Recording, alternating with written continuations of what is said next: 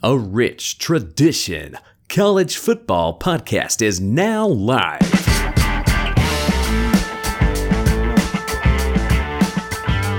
Hello and welcome to a Rich Tradition College Football Podcast. I'm Spencer Van Horn. He's Robby Steltonpole. Two friends, one love, and that is college football. Roberto, we're here on the 17th of June. How are you, my friend? Okay, at this uh, sorry, at this very moment, physically, I'm exhausted. Okay, had, had have had a very busy week, as you know.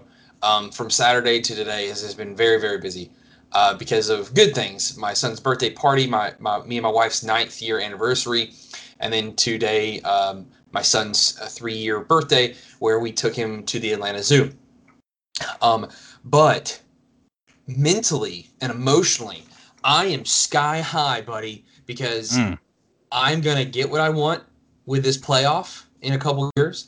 I'm gonna get what I want when it comes to. It sounds like I'm gonna get what, I want with divisions being rid, getting. They're gonna get rid of divisions, but most importantly, you and I got to see got to see an Atlanta team make another team become an Atlanta team.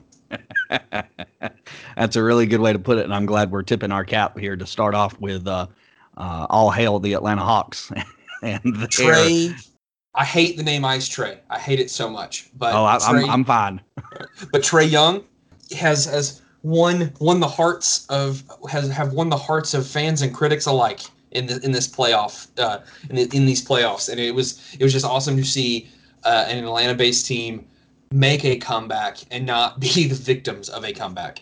I agree 100%. All right, so back to college football, or we'll get started with college football. Two news newsy type items to get to. Let's go. You want to start with Arizona State? Let's Yes. start with Arizona State. Let's get the bad stuff out of the way. Did you read This that whole ex- article? I did. This is extremely disappointing.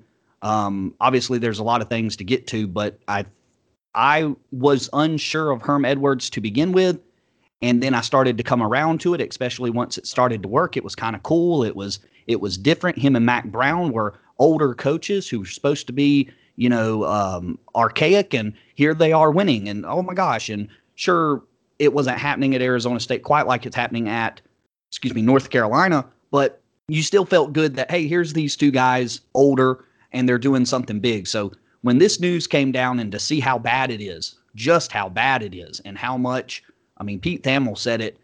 Herm Edwards is asleep at the top, and it's really Antonio Pierce's team and as the assistant coach. And it's just, I mean, I was really disappointed. We we both have been fans of Arizona State, and so um, first and foremost, I was disappointed that Herm's kind of falling to the wayside here.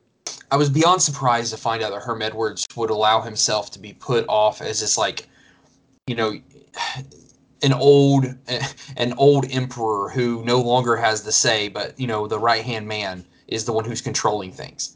You know, um, I- am not defending Herm Edwards in any way, by the way.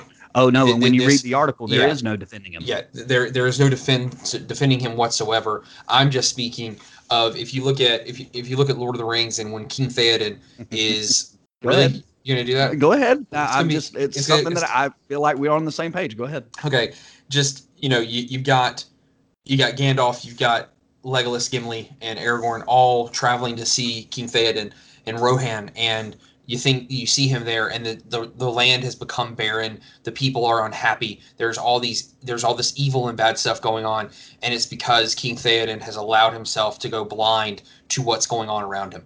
And I just I, that's the that's the direct correlation that I thought of when I was reading the article.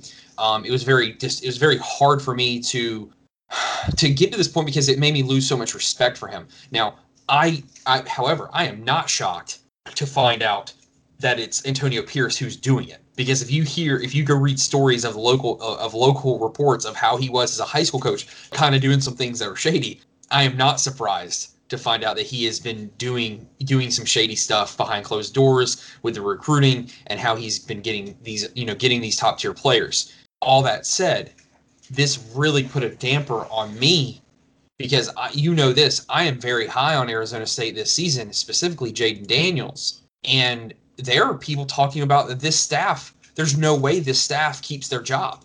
No, I, I think when you read through the article, you can you can understand why that would be the case. I mean, and before we get too much further, let me read real quick just a couple of Please, yeah. lines here, uh, just to catch anybody up who doesn't know. Within the last month, this is from Pete Thamel. You can go to Yahoo Sports and find it. An anonymous person sent a dossier of uh, dozens of pages to the Arizona State Athletic Department. It included screenshots, receipts, pictures, and emails related to numerous potential violations within Arizona State's football program, according to sources. The NCAA enforcement staff is in possession of those documents, sources told Yahoo Sports. Among the enforcement staff members working on the case is Vic Donardi, an assistant director of enforcement. And the arrival of those documents to Arizona State Compliance Chief Steve Webb uh, has ASU officials conducting internal interviews as to what all took place. Rob, the things that I have written down sort of start with cultural disaster, which I think we've already touched on. Herm's asleep, uh, sort of at the top, although he's still kind of active because he's a part of these sort of things that are going on. Antonio Pierce, as you mentioned, is sort of in control. He's uh, rounding up cronies, if you will, and he has uh, he's bullying as he's rounding up cronies to recruit the way he wants to recruit.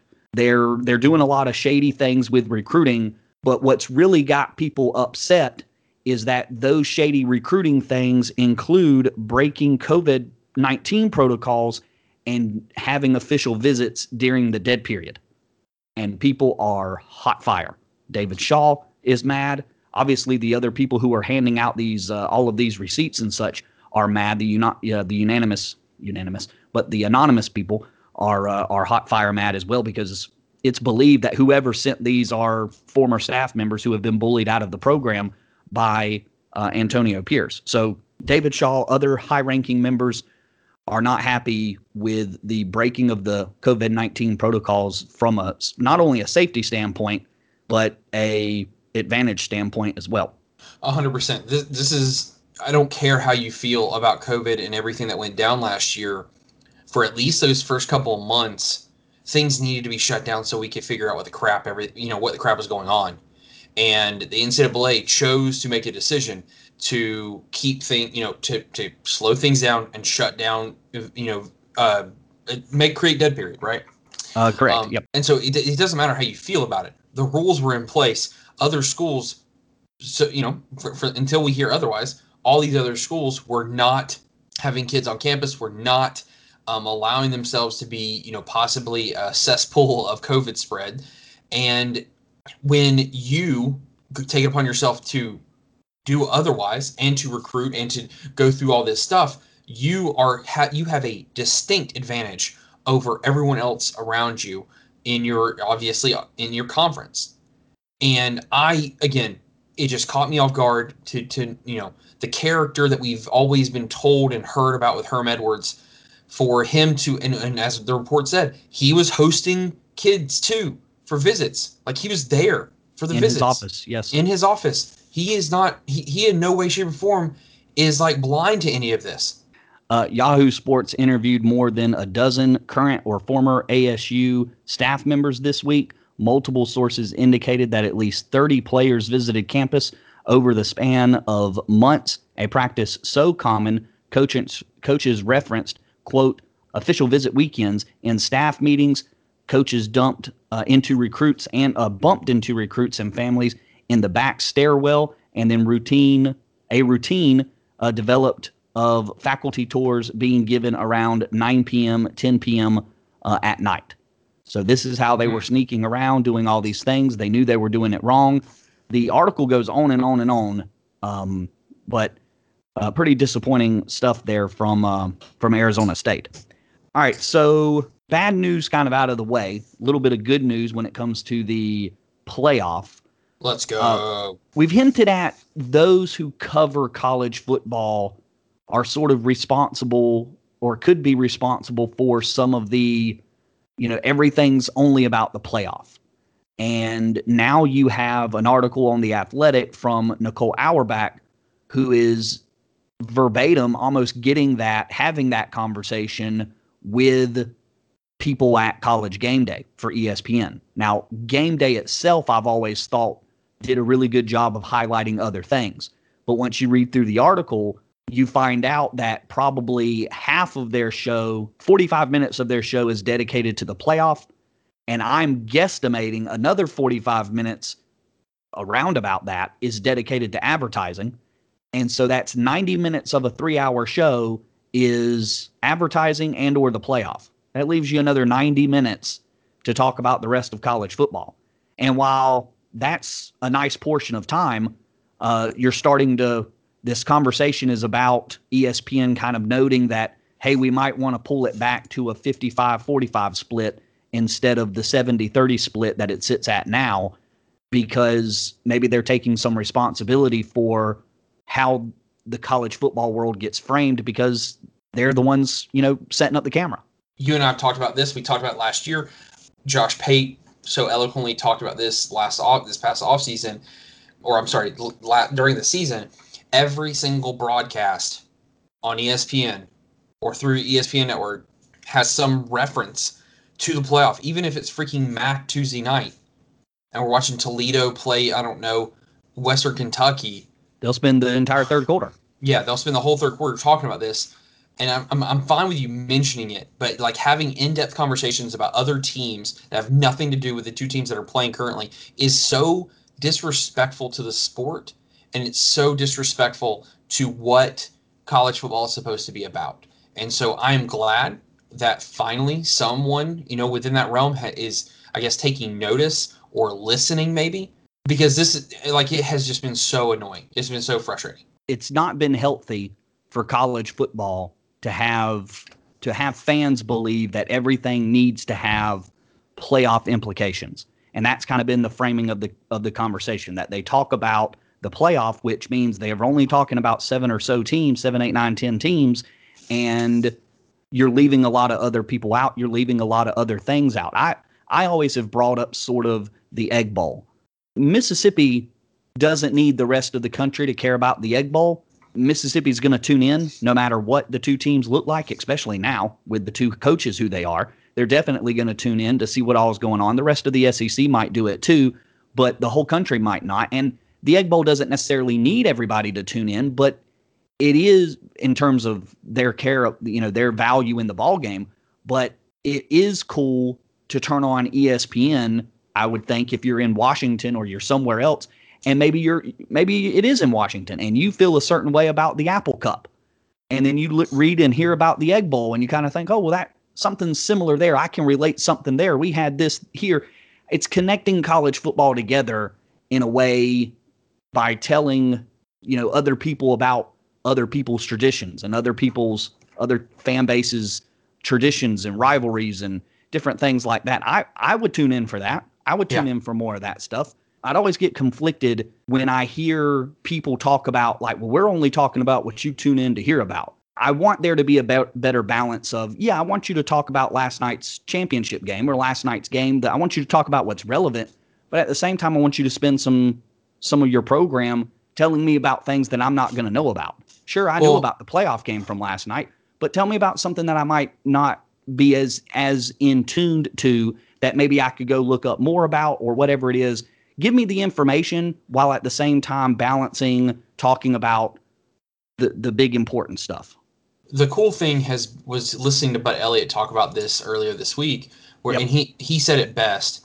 Instead of instead of them just spending, you know, the the whole college game day talking about you know ten or eleven teams, which seems to be the same 10, 11 teams every week.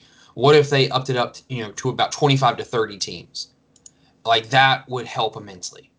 Like, sure. no, you you can't cover all 130 teams in the three no, hours that you have every week. You know, like I'm not I'm not absurd. Would I like to hear it? Sure, but but I'm I'm weird.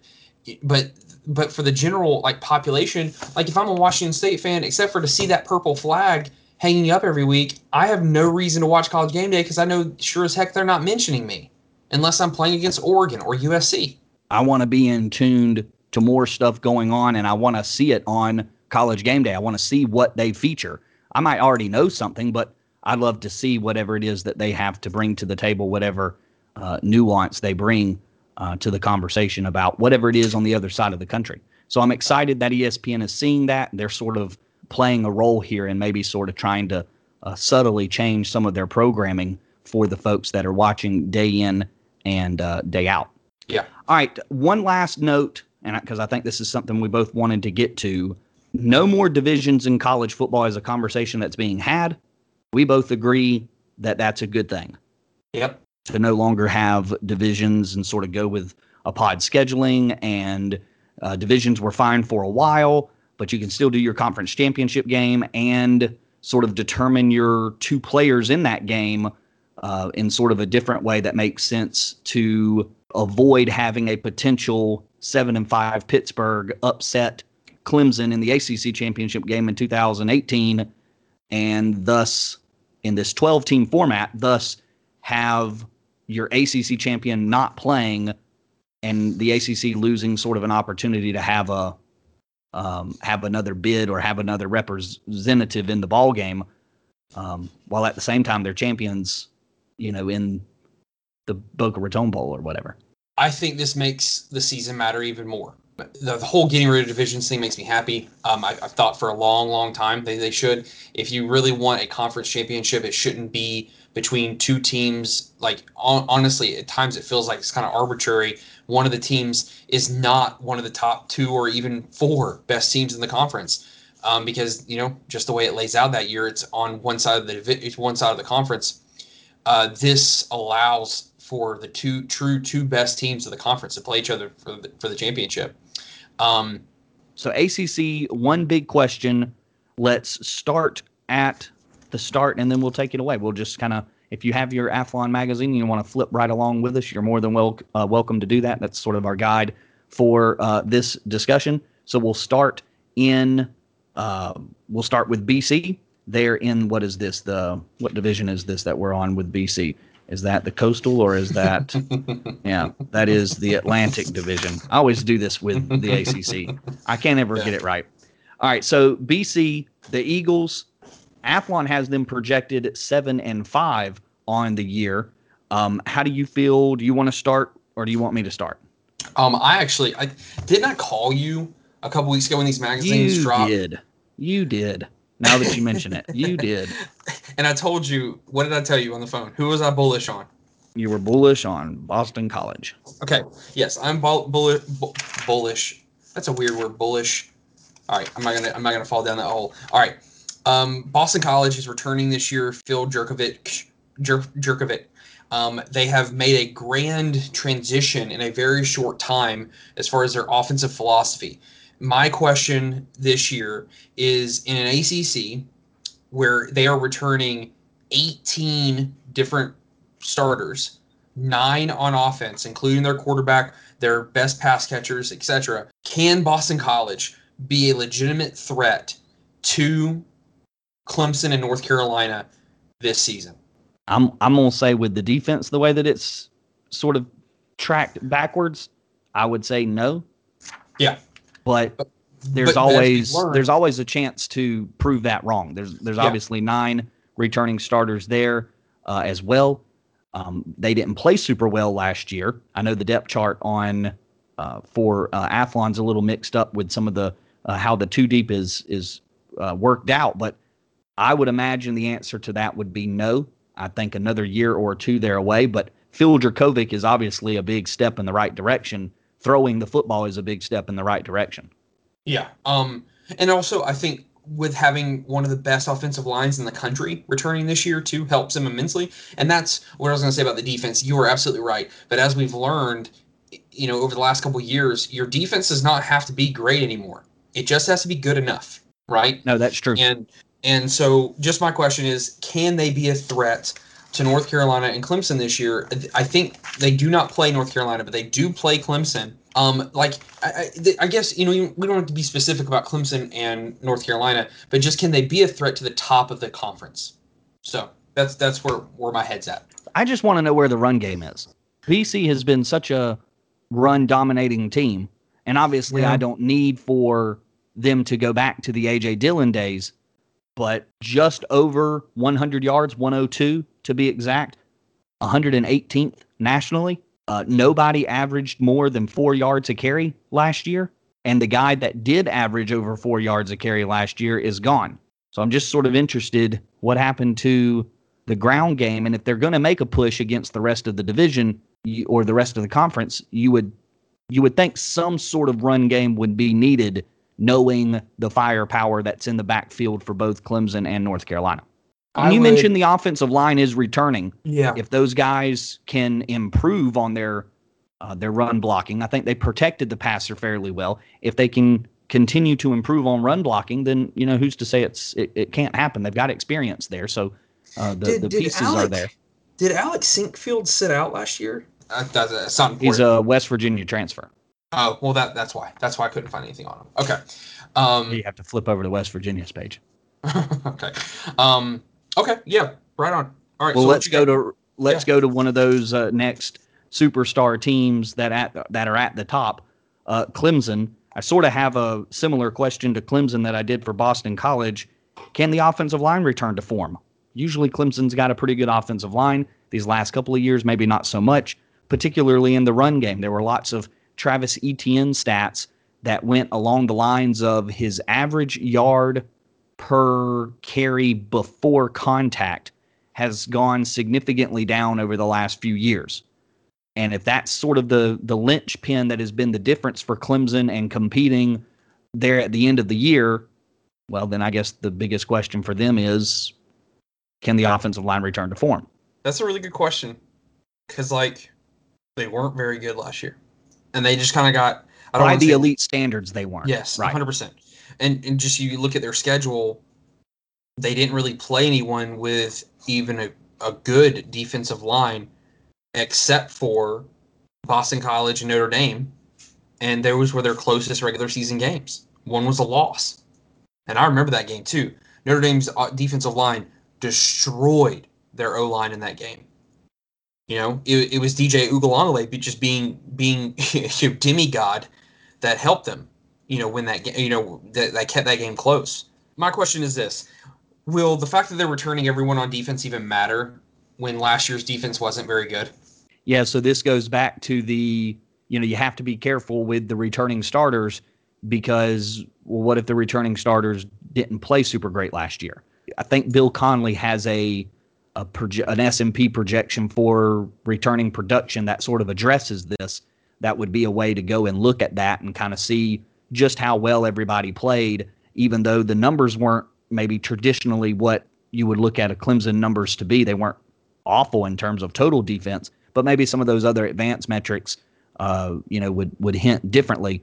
Uh, but yeah, I think that's a team. That's an issue that a lot of fan bases are going to have, and maybe anybody should have thumbing through, you know, your prediction magazines for, you know, returning starters. Yeah, I, I, you know, it's Clemson. I in no way, shape, or form will ever bash Clemson. You know, because of what they are and what they have been and what they'll probably continue to be. But I, I'm not gonna lie, man. I, I don't know. I don't know if I'm incredibly high or guaranteeing the ACC this year, especially like if they if they do go toe to toe with with you know with the uh, North Carolina. Um, I don't know. That's just FSU. Um FSU. Sorry. No, no, no. You're you're fine. Why, I don't know why you, you did that, but that's okay. Um, you know, I've never done that to you. I didn't mean to cut you off. Please finish your finish your No. point for the Tigers. I'm sorry. No, it's fine. You know, Okay. um, I'm just I'm just a dumb monkey to you. Um, no, uh, no, you're you're right. We're trying to keep pace here. Um, all right, for Florida State, it's as simple as this: Can they matter? And, I, what I mean by matter is, I'm not talking about the team they're playing that week. I'm talking about can they matter in the national stage? They don't have to be in the playoff hunt. They don't have to even be for the ACC hunt, but can they matter? Because I So what does that look like? If they're not in those hunts, what does mattering look like? Um, eight and four, nine and three. Can they? So sort of sniffing those hunts. yeah, can can they like be a threat? Can they can they be a threat to everyone they play? Like, are we gonna chalk them up to losing every single time? Like, because I mean, it's what it's been two or three years since the last time we thought they were actually gonna win. Like, like they were a favorite in in a in a game that mattered. Again, I'm not talking about whenever they play Jacksonville State. I'm talking about when they play Notre Dame. Are they just going to be absolute? You know, are they are, are they absolutely the underdog in that game? Are they absolutely an underdog in North Carolina? Are they absolutely an underdog against Miami? And are they absolutely underdog against Florida? I think the answer could be yes. They did upset North Carolina last year. Obviously, they Mhm. didn't really build on that much at all, uh, Yeah. hardly any. Uh, they only had the three wins last year, but they did get a win over North Carolina, who sort of can be fickle uh, if you want to frame it that way. They have the Notre Dame game at the beginning of the year, and then they get no- North Carolina in Chapel Hill several weeks later, almost a month later. They get the game against North Carolina. So, can they make improvements uh, uh, versus Jackson State, Jacksonville State, uh, Wake Forest, Louisville, and Syracuse? Certainly, those are some those are some areas to work on things uh, in terms of you know your opponent. So, I think the answer to your question could be good or it could be yes. And I think my question sort of goes along with it. How far can the influx of maturity take FSU in 2021? And so I don't necessarily know if I have an answer, but obviously it, it Milton. What you're talking about is going to circle around Milton. It's going to circle around uh, some of the other transfers that they've got on this football team. A lot of transfers that they have on this football team, especially uh, some there on the defensive side of the ball. They got another one uh, at uh, at wide receiver as well. What's that maturity going to look like? What's that on-field experience? How far is that going to go for for Florida State in um, 2021? Yeah. No, that's good. projected six and four by Mhm. Athlon and projected five and four from uh, Bill Connolly's S and P Plus. Mhm. Louisville. Louisville, your turn. Is there a way? Is there a worst way to start out for Scott Satterfield over these two years? Now, sure, I think the answer to this is absolutely there is. You could have been a complete dog these last two years, but I think I'm more more specifically talking about you had a really good year one, you backtracked in year two, and then on top of that, which is the reverse way that you want to do that, of course, on top of that, you had the flirtation during the off season with other open jobs, and that that kind of spiraled out of control. That kind of got away from Scott Satterfield. So it feels like a couple of unusual things there, or one really big unusual thing got away from you. You had a losing season in year two that probably should have been your year one, and then you go off and look at other jobs, and it sort of insults your fan base, and you kind of have to play makeup or uh, you know uh, kiss up with everybody there at, at, at Louisville. Yeah. No, that's good. I, my question was along the same lines of Scott Satterfield. Will Satterfield be the coach at Louisville by season's end, like by January of next year? I don't think probably so. I don't think they'll And- give and up on him just yet. no, no, it's it's not about it's not about him getting fired. Ah, It's about him taking another job. ah, very good. because because here because here's what I think is going to happen. If, if we st- if we get confirmation, if these t- schools start getting confirmation that, um, you know, it's going to be a 12 team playoff, that that is I think that is going to push some a lot of schools to want to make drastic adjustments, um, to put themselves in position to just get in the top 12. You're no longer trying to get within the four.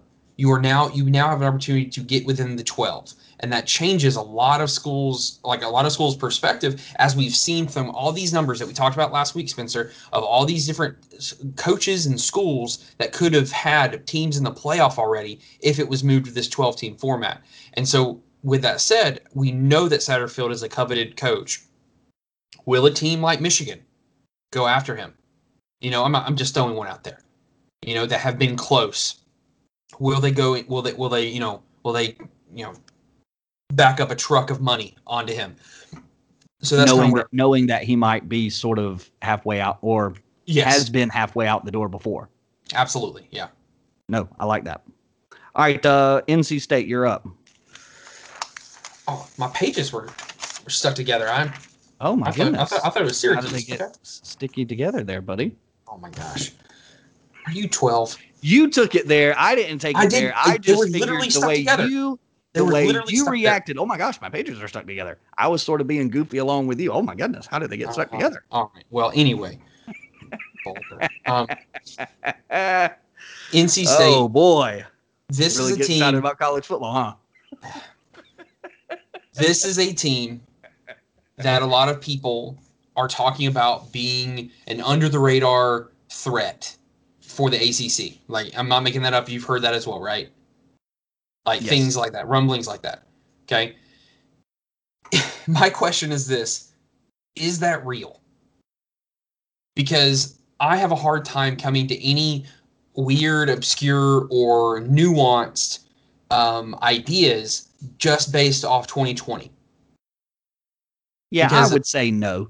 I mean, they get blasted by Virginia Tech 45 24. They get blasted by North Carolina 48 21. Uh, And they that's why I get-. Yep. Yeah, and they had a real they had a close game with Miami, but And then they Kentucky, lose in the bowl game as well. I don't I don't think it's real. I don't think they're anywhere close to Clemson. Until it actually plays out on the field, I, I'm not I'm not buying North Carolina being real. I think they're good. I think solid. I think Dave Doeren's underrated, but Yes. I don't think they're I don't think they're up there with North Carolina and, and Clemson, or even I don't think they're close to approaching that. Okay. I, like no, I, you know that I agree with you. I, I'm not saying NC State NC State sucks, but I think they're going to get drugged against every team, every good team they go against each other because I do not think they are even close to the talent of of the of some of these other teams. But with that said, it'd be cool if they were, you know. Um. All right.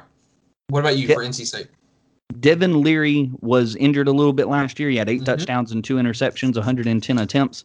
I just would like to know what does the offense look like with a full off season of Devin Leary, Devin Leary, and sort of a, a healthy Devin Leary. Can can they get more out of their skill position players? Because it feels like they've got a lot in Emezie and uh, Bam Knight. Got two big players there, and those two guys can sort of a two part question there, I guess, a compound question, if you will.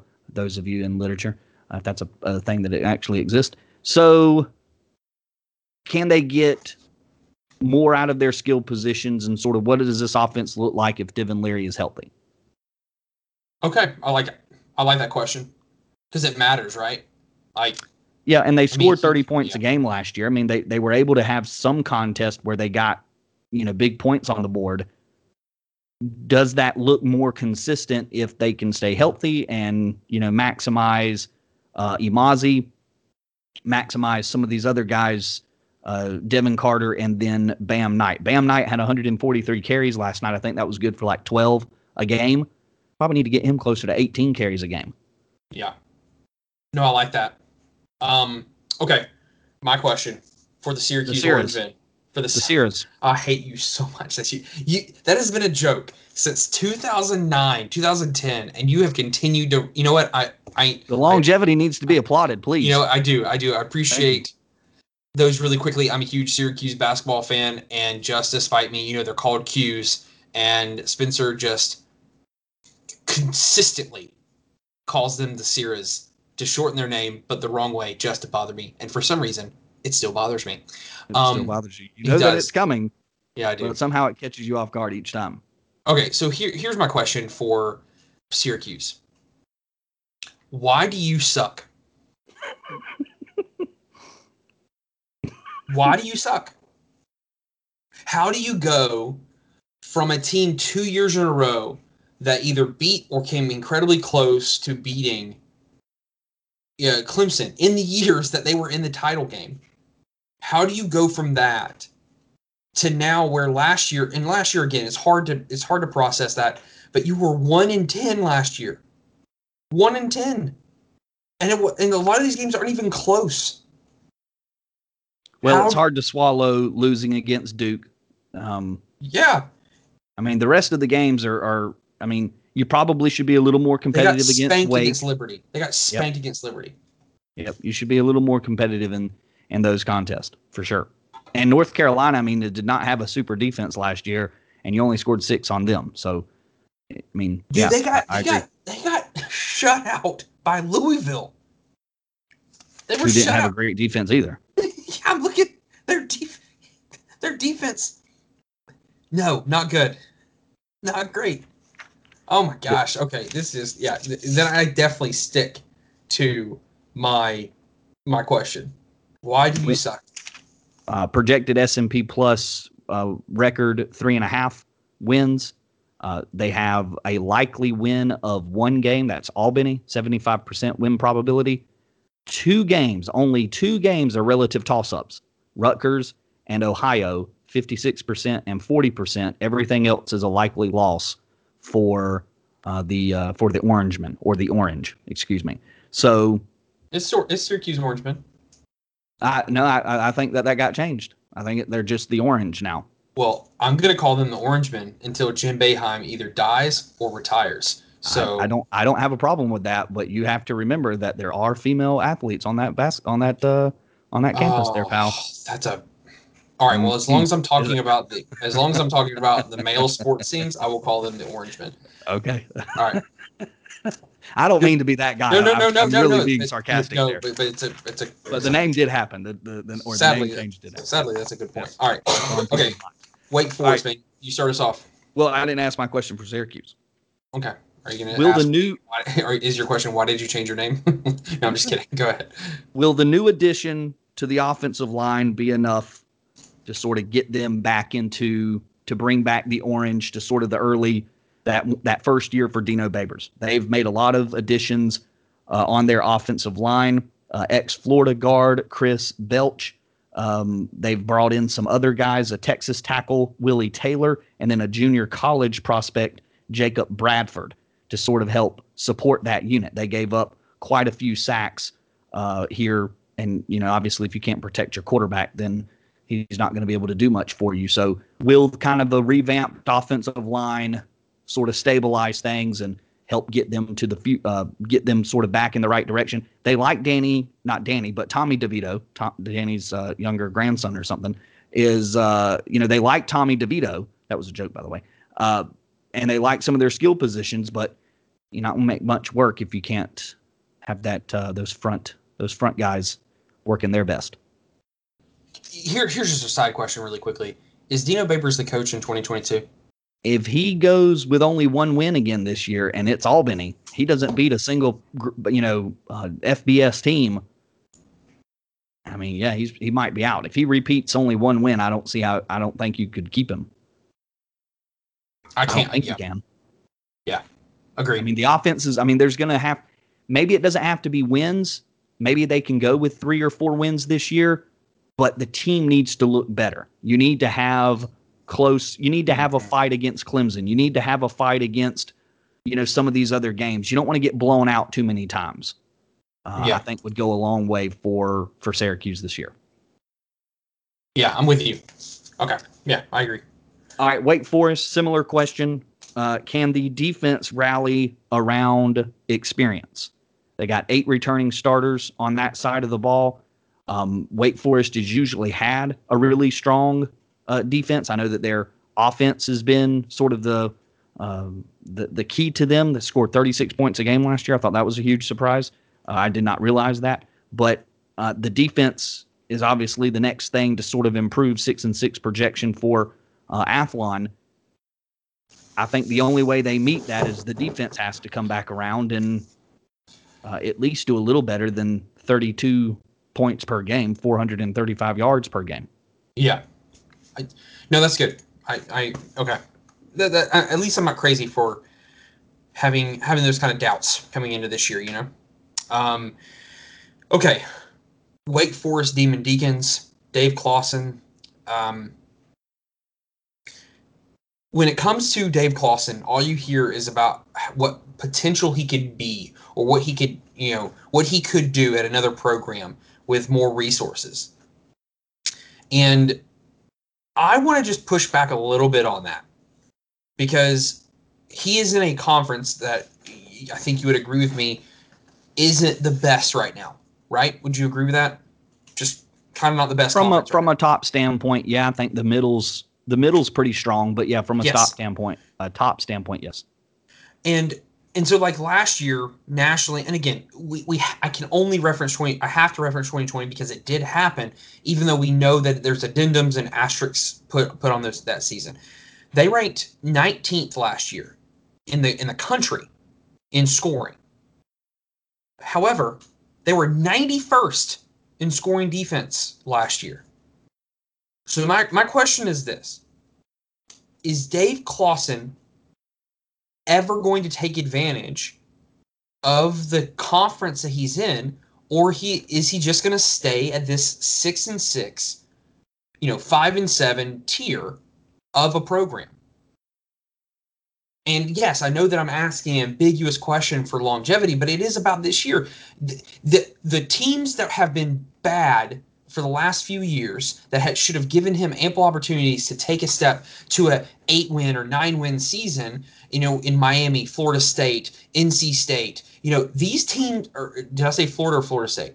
Or you know what I meant? Florida State, Miami, NC State. These teams have, and and definitely Georgia Tech these teams who have been taking those are four teams in the conference that have taken steps back well coming into this year we're expecting them to actually take steps forward and be better this year and that is going to continue to put wake forest down below them i think that i do believe in dave clawson as a coach i do believe they've had talent at that school but i feel like they're talked about in the same realm as vanderbilt you know in the sec and i don't think they should but if you look at what they've not achieved it kind of seems like they should be talked about with Vanderbilt. Does that make sense? Like, does that am I making sense with my conundrum here with them?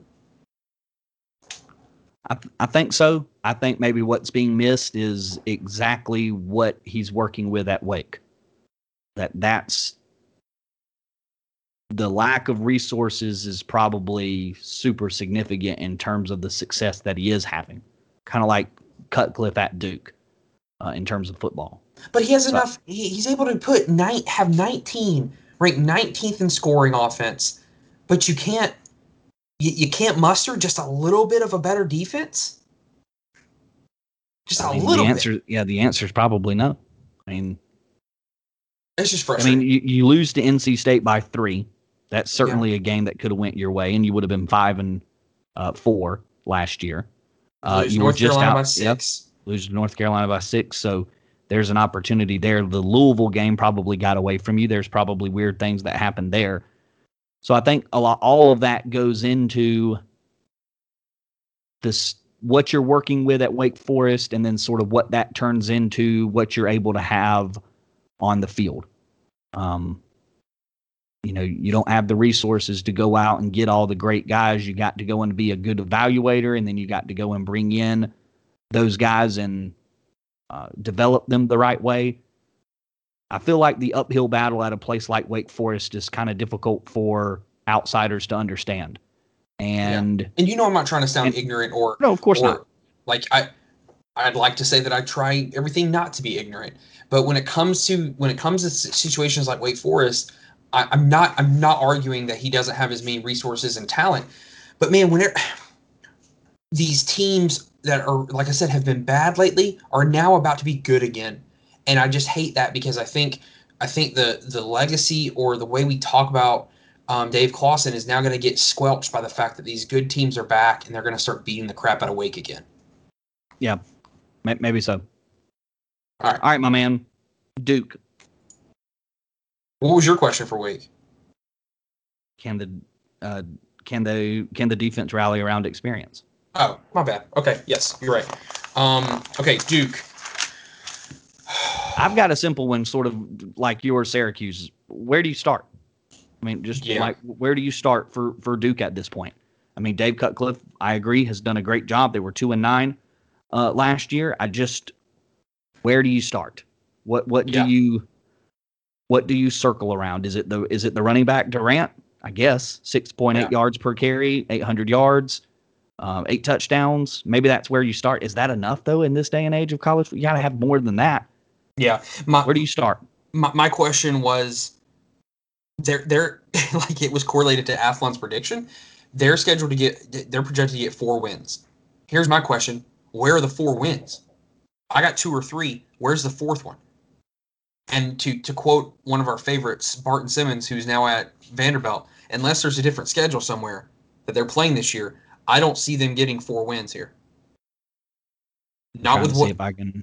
Not with what they're not with what they're returning. Not with what they're going up against. They're going to win Charlotte. They're going to win against North Carolina A and T. They'll they'll they'll probably beat Kansas. They're not beating Northwestern. They're not beating North Carolina. They're not beating Tech. They're not beating Virginia. They're not beating Wake. They're not beating Pitt. They're not beating Virginia Tech. They're not beating Louisville, and they're definitely not beating Miami. Where's the four wins? So Bill Connolly has them at three and a half. Okay. NC uh, NC A and T, sixty nine percent uh, win probability, sixty six percent win probability against Kansas, and then Charlotte and Northwestern. I was surprised that Northwestern was a toss up. Weren't they just in a cha- title game last year? yeah. Now they So- did. Now they they did lose some of their dudes on defense. Um, but E- but Either yeah. way, those are your four toss ups, and if they're going to have wins, it's going to be there. Um, now, could they surprise and get a win over Georgia Tech? Maybe, but I, I probably not. I mean, yeah, it's twenty two percent chance that they're Yeah. beating Georgia Tech, so I probably agree with that. Okay. So yeah, I think, yeah, I think we're both on the same page for uh, for the Dukies. yeah. All right, speaking of Georgia Tech, dude, I'm how all possible? How possible is six wins? straight up. I think I think it's very likely. I, I think Give they could get me. seven. I think they could get seven wins, man. Like I know we're gonna go deeper into their schedule and stuff um, come next month, but I believe in what Geoff Collins is building at Georgia Tech. I but I specifically believe in Jeff Sims and Jahmyr Gibbs. I think these two kids are dope. I think they are. I think they're the best tandem that Georgia Tech has had together, m- maybe since 2004, 2005. Tandem of talent. That's what I mean. I, you know, their best, their best overall player is hands down Calvin Johnson, but tandem of talent and the culture that Geoff Collins has started to build. Yeah, we can make fun of them for building, you know, or I'm sorry for lifting b- before games and stuff like that, and you know, pressing on Waffle House. I mean, what Southerner doesn't love Waffle House? If you don't, if you don't go back up to go back up to communism, you know, if you want. Um, but I I believe in this Georgia Tech team, and I, I think they're going to get somebody this year. And so, like, my question is actually, who who are they going to get this year on their schedule? What team are they not expecting to beat that they're going to beat? Because I think they're going to get one of them. I think Miami. they're. Ooh, North they got so according to Bill Connolly, S and P Yeah. plus likely losses. Notre Dame twenty six percent, North Carolina twenty three percent, Georgia nineteen percent, Miami fourteen, and Clemson eight percent. So uh, that's a that those are uh, those percentages are chances for Georgia Tech to win. Uh, I think maybe Miami could be it. And North Carolina's, I mean, they've had slip ups. They've not been stellar these last two years in terms of beating uh, everybody handily. They've had some shootouts. So uh, either one of those are there's a potential, I think. And then there's there's a lot of people who think Notre Dame's going to take a big slide back this year. So hell, give, give them ten wins, Robby. Give no, them 10 like, wins. like I'm, I, I, like I, I do believe there's a world in which they have seven or eight wins though. Like, like you know, again, I'm not, I can't, we can't solely base it off last year. But if Jahmyr Gibbs and Jeff Sims were able to show flashes, and, and I watched all their games last year, you know, because I just do, like, they were able. There were moments where they were truly doing some great stuff together, and that's without an off season. That's without workouts. That's without all this stuff. I just believe that they're going to be able to to to be a threat this year. Again, not to win the ACC, but they're going to get somebody. They're going to be like an Ole Miss of last year. That's what I think. Like, and I'm not saying putting up a gazillion points on Bama, but I'm saying like a, an Ole Miss team that you don't want to play because they can possibly beat you. Does that make sense? Yes, them being sort of yeah the team that you don't want to play. Yeah, I, I could see that. All right, uh, moving on. The Hurricanes down in South Florida. Mm. Mm. What do you Okay. like for Miami here? Uh, How healthy- is this? Simple question: How healthy is D'Eriq King? Yeah. Their entire season rests rests on him. Like I, And- I hate to say that. I, I know that that's a lot of pressure to put on one player, but I'm sorry. There's no other way to put it. Miami is offensively, at least, is not hmm, is not a universal threat to the people to the teams around them without him. They're just he's just not. I mean, they're just not. Will the wide receivers catch the passes this year that they dropped last year? And I don't mean that as a joke. I- No, I know, but it's just If- funny because go ahead and give the number. Do you have it? yeah. I, well, I don't. Oh, Um, They were they were third in the nation in drop passes last year for touchdowns. yeah, that's that's not going to get it done. You, um, you get into situations like that, and it's I mean, D'Eriq King had what 23 touchdown passes last year, so he could have been Easily over the coulda 30 had the- mark. Easily Yeah. could have had 30 last year. Yeah. And so what does that do for wins? I mean, if you're talking about seven more touchdowns, you got to imagine that's affecting a win somewhere. And they were eight and three last year. They lose 42 17 to Clemson. They lose 62 26 to North Carolina. You would think perhaps the game against Clemson's a little closer if there's three touchdown passes for uh, King or maybe four touchdown passes for King.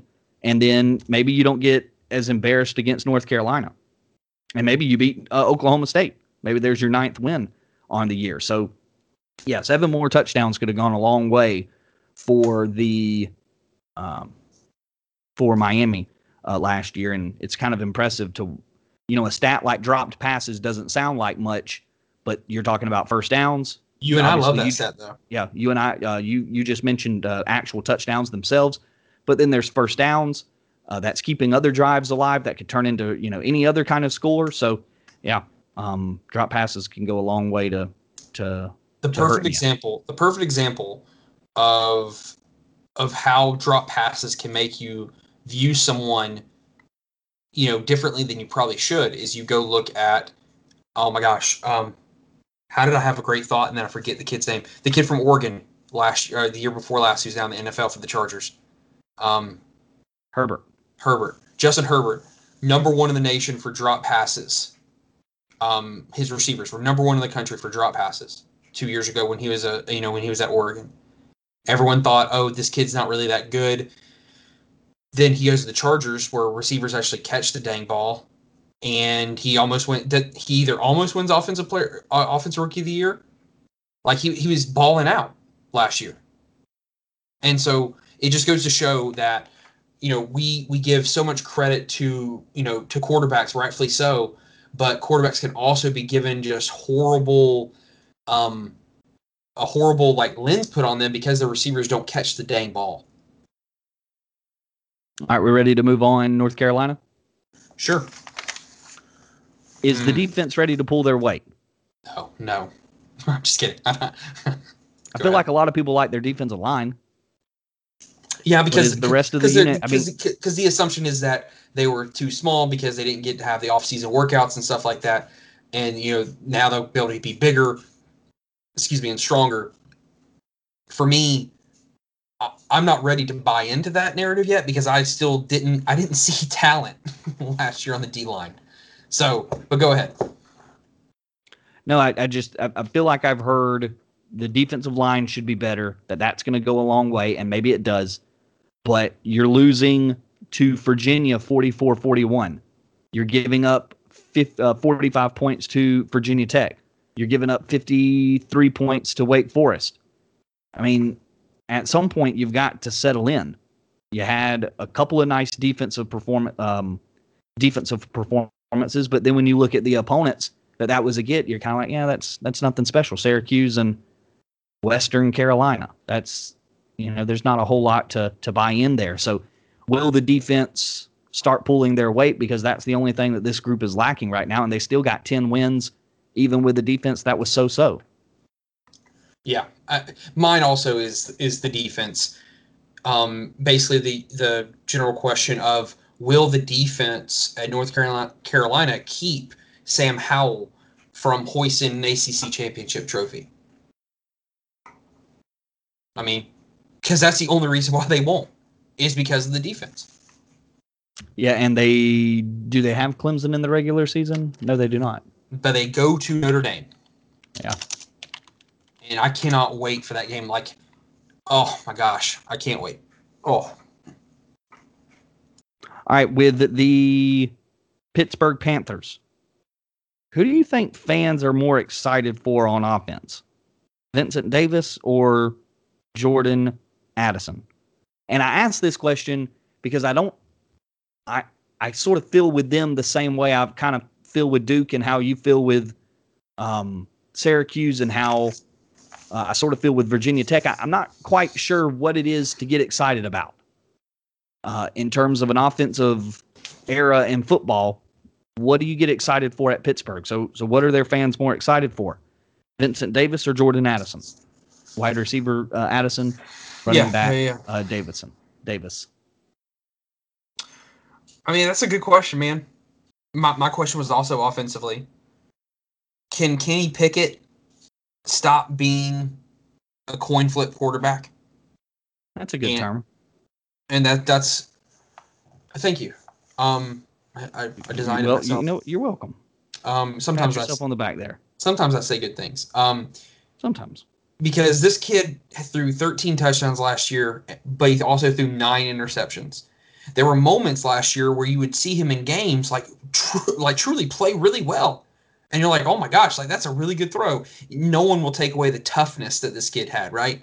Like he was incredibly tough last year, especially in that Notre Dame and that Miami game. I remember just get him getting the crap kicked out of him at times.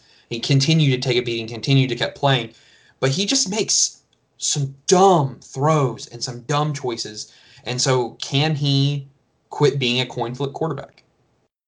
He's been around long enough. This he's I mean he's a fifth year senior. So Yeah. um he's been around long enough that you would expect and this kind of goes back to that conversation about well, okay, just because you have experience doesn't mean that you're gonna get better. I mean, if you've just had bad experiences, you if you've been learning bad habits and you've been kind of getting away with doing bad stuff and it's never come back to get you, then you know, are you really growing and improving and getting better? And that's almost why I went with the with the two skill players. Who are you more excited about? Because I don't know, I don't know if you're excited about Pickett. And even if you are excited about these other guys, is Pickett going to get them the ball? Yeah. Is he No, going to do enough in the passing game to keep people off of Vincent Davis, which which they were uh, on top of him most of the season because he, uh, you know, he he exploded at the end of the year uh, versus you know being consistent all year long. I mean, I think he averaged three point three yards per carry most of the year, outside of the final performance of two hundred and forty seven yards against I think it was Tech. Yeah. Ouch. All right. Yeah. Pitt is off the board. Virginia. Who went for? Uh, it's my turn. Okay. Yeah, it's your um, for for Virginia, what are they offensively? Like, what are they? You know, two years ago, we've got um, uh, Bryce. Uh, crap, I can't remember his name. Bryce. Uh, Perkins. Bryce, yeah, we had Bryce Perkins, who was just a dude who just like was a wizard at times for them in these in these games against teams where they were definitely outmatched, you know, athletically. And he, you know, even in that Florida game, uh, bowl game, like I, I still argue would argue that you know he did a lot better than the scoreboard showed in that game. But since then, and again, this is last year. I just did not see that. I did not feel that they had any sort of offensive identity. Brennan Armstrong only threw for 2,000 yards, 18, inter- 18 touchdowns, 11 interceptions, and they only had one 500 yard rusher. Yes, and, and then they had another one that was almost 400. And yes, they averaged, you know, 4.4, 4.5 yards per carry, but they only they only scored five touchdowns a piece between them. And I just and they only they, they went four and five and their offensive efficient their offensive efficiency was 51 in the country offensive field position was only 49th in like they were just not great offensively. You know they were about 47th in the nation which you know isn't god awful but i just i, I want to know what they are. Are you going to be a balanced team when it comes to run, running and throwing? Are you going to be run heavy? Are you going to be throwing heavy? What are you going to be this year? Yeah, and I think that determines on who their their personnel is. You know, I was reading something earlier that said, you know, Virginia's not afraid to get weird, um, and I think the uh, I think Bronco Mendenhall is willing to mix it up and sort of work with whatever it is that he has, and I think that's that's encouraging. But at the same time, it's kind of like, well, I'd like you to know what you have. I kind of I'd kind of like us to be stable with what we're bringing in. Um, you're going and getting specific guys to do specific things, and we're going to be, you know, we'll we'll adjust to strengths and weaknesses, but we're not just going to be completely different one year from what we are the next year because we're going to recruit sort of in a consistent way. Um, yeah Yeah. uh, can the defense be better against the explosive play for the Cavaliers? Mm. 3.7 plays per game of 30 plus yards allowed by this defense last year. That's just that's just absurd. Yeah. 29 receptions of 30 yards or more last season uh, for them as well. Uh, just just absurd to to Yeah. allow that kind of production. So Yeah, you can't do that. especially you know with when they were good with Bryce Perkins and they were in that uh, bowl game with Florida. You know, I mean, the defense that was a, a year where the defense was really good. Maybe they weren't the best in the country, but they were better than you know 96th and 66th, like they were Yeah. this past season in scoring and total total defense. Yeah, no, that's a good. That's I didn't know that stat. That's a good one. Um, Thank you. Virginia Tech, buddy, last team in the ACC. Can Brewmeister Broom, Broommeister save Fuente? I, I just I don't. I'm kind of like more so here, like I was with Pittsburgh. What what is what is this? What who is what is Virginia? Uh, Virginia Tech. I'm sorry. Like, what are you excited about at Virginia Tech? They're projected to go eight and four. I guess I just don't get it. I don't know what's being built there. Uh, I feel like Justin Fuente has stubbed his toe left, right, and center at best, stubbing his toe. That's me being nice about it. I feel. Yeah. What is? I'm more than welcome to be proven wrong. I just don't. I just don't get it. I'm not seeing it. Well, before I get to my question, I, I don't just talking about Fuente for a second. I don't know what's going to save him. You know, you you the stuff you read, the stuff you hear. If it wasn't for COVID, we a lot of people think COVID actually saved his job last year because they didn't want to they didn't want to make a change. You know, during during a a global pandemic. Um. You know, Hendon Hooker leaves a lot of people thought Hendon Hooker was going to be the guy that, you know, uh, there were moments where he was really good last year, you know, um, but now he's left and he's gone to Tennessee. Who knows? Um, who, who knows what that's gonna, you know, what that's gonna turn into? You know, um, Khalil uh, Herbert and their left tackle, Dar- Darrisaw is are gone to the NFL. There's not a lot, you know, preseason wise to get excited for. And so my question is this, and it's very another very general question. Can the Hokies bring excitement to their program again this year? Mm. Can they bring excitement back to their program? Because the first couple of years with Fuente at Virginia Tech, I was very excited about this team, you know? But over the last three years, you had two seasons ago you had the whole oh my gosh everyone's leaving we've got kids you know players getting kicked off teams in the middle of the season you've got all this you know almost chaos going on amongst the program you didn't really know what was kind of going on honestly and now now we're in a state where they could have they didn't they didn't fire him they didn't press the reset button even though everyone thought they would but now you're you, so you you held on to him can you move on? Can you bring excitement back to the program? Because freaking Athlon had you projected to go eight and four. Eight and four is a great year after going five and five last year. So, so that's where I'm at. And maybe Brewmeister is the guy to do it. Brewmeister. That's a uh, good question. Is, is the guy to do it. All right, uh, Notre Dame. We wanted to stick Notre Dame in in this episode as they're still an independent, but they play sort of a half ACC schedule. So, uh, what do you got cooked up for the Irish? Yeah. Um, what's your question for for for the Irish? If Notre Dame outperforms their S&P plus of seven and five projection, who will be more responsible, Jack Cohen or the new offensive line? Okay.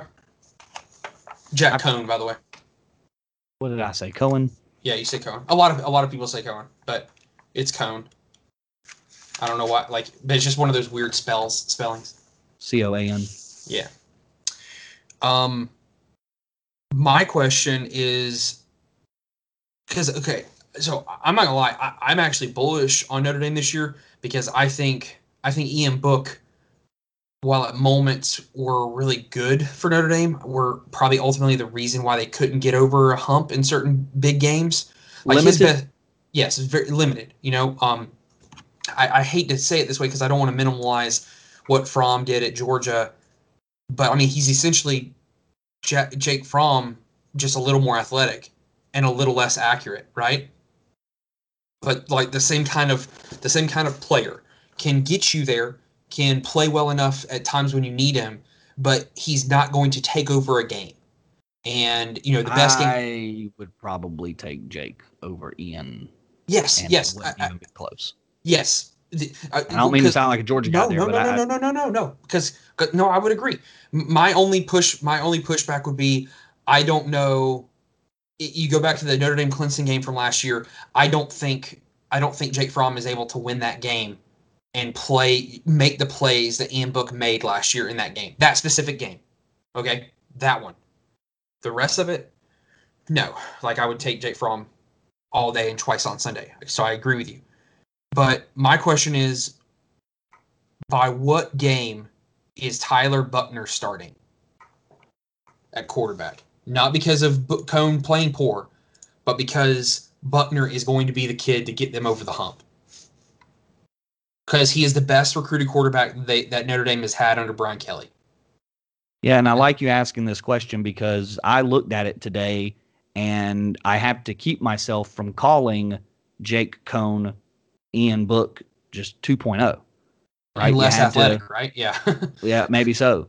Because you go back and you look at last year for Ian Book and you look at the last year for Jack Coan at uh, Wisconsin, and they're virtually the same season.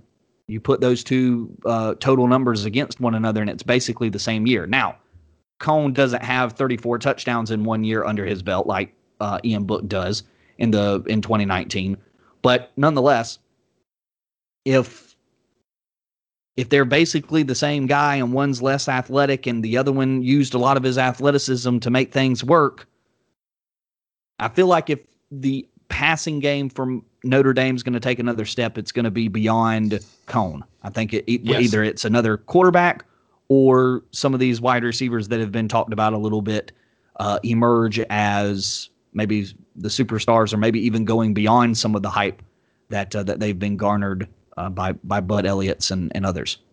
Yeah, like I'm I'm I'm of the belief that Jack Jack Coan is the perfect transition quarterback for Notre Dame. But the transition only lasts for so long this season before Buchner gets his footing and takes over. Does he ever take over? Does anybody ever push Coan out of the spot because it's Florida State, Toledo, Purdue, Wisconsin, maybe Cincinnati, maybe Virginia Tech, USC, North Carolina, maybe Navy, Virginia, Georgia Tech, Stanford. Like Oh. who pushes it? I guess Wisconsin, North Carolina, USC, If it's somewhere not, in there, right? Yeah, if it's not if it's not Florida State. Okay. You think Florida State's going to do it in week one? Well, you think because, they're ready for that Because if you in week one? because I'm just thinking about what I- you know, listening to that podcast uh, with with Bud Elliott, where they, you know, they basically hardcore previewed FSU. FSU's pass rush is about to be significantly better. You know, hey, go dogs, Jermaine Johnson, you know, senior starting, you know, starting outside linebacker for them, who's going to be, you know, coming off the edge constantly. That's what I could see happening. It with you know with them not returning really anyone but their left tackle on the offensive line can FSU, you know, their new their new pass rush, can they can these guys um can these guys put pressure on Coan to make him move? Because as we know, he's not the most athletic, you know? And so I'm just saying if it's not FSU, it's it's not going to be again until Wisconsin. That's I what I, agree would with say. that. All right, very good. I think we're uh, we're all done with the ACC. Our, Thank uh, God one- this is the only one that has 14 teams. right. Uh, well, no, the SEC's got 14 teams. Uh, well, but yeah, but there's there's Vandy and Vandy and I mean, Missouri we had we had uh, we had we had uh, Duke and Syracuse here, so That's a fair point. Oh. fair point. All right, be sure to like, rate, review, and subscribe. Uh, we appreciate all that great feedback. It obviously helps us out uh, if you can give us that like. I was looking at something. I believe uh, Apple Podcast is where most people are listening to us. So uh, hit a five star review there. Maybe even leave a comment, uh, question if you want, and we'll uh, we'll answer that bad boy for you as uh, as as we move forward. So. Um, Again, like, rate, review, and subscribe. to friends, one love, and that is college football. We'll catch you on the flip flop. Later.